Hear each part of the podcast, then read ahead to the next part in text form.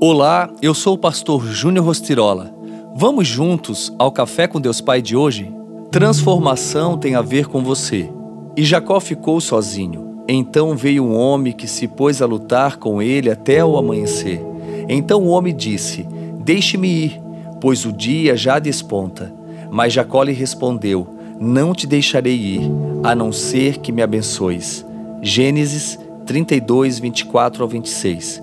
Muitas pessoas não têm consciência, mas suas decisões podem conduzir sua vida em direção à cura, libertação e restauração ou a uma total enganação, vivendo presas ao vitimismo, incapazes de alcançar a cura.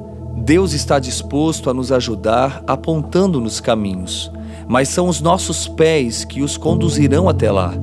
Deus faz a parte dele, mas nós temos que fazer a nossa. Por isso, faça a escolha mais certeira e você viverá uma transformação verdadeira. Seja seletivo em seus relacionamentos, pois não podemos escolher como se portam as pessoas ao nosso redor, mas escolher como reagir aos comportamentos delas. Essas decisões vão trazer a você, com certeza, uma vida bem resolvida. Viver assim é ser curado, libertado e restaurado de todo e qualquer mal. Você não pode guardar nenhuma mágoa, revolta ou pendências, porque as pessoas com quem você convive também passam por lutas. Elas também vivem vários dilemas, crises e conflitos. Ignorar esse fato só fará de você uma pessoa mais doente por dentro e paralisada no passado.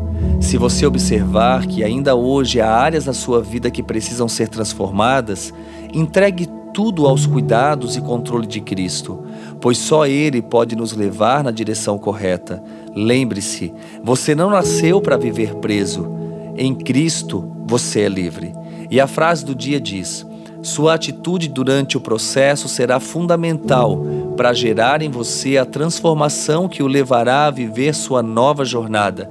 Pense nisso e tenha um excelente dia.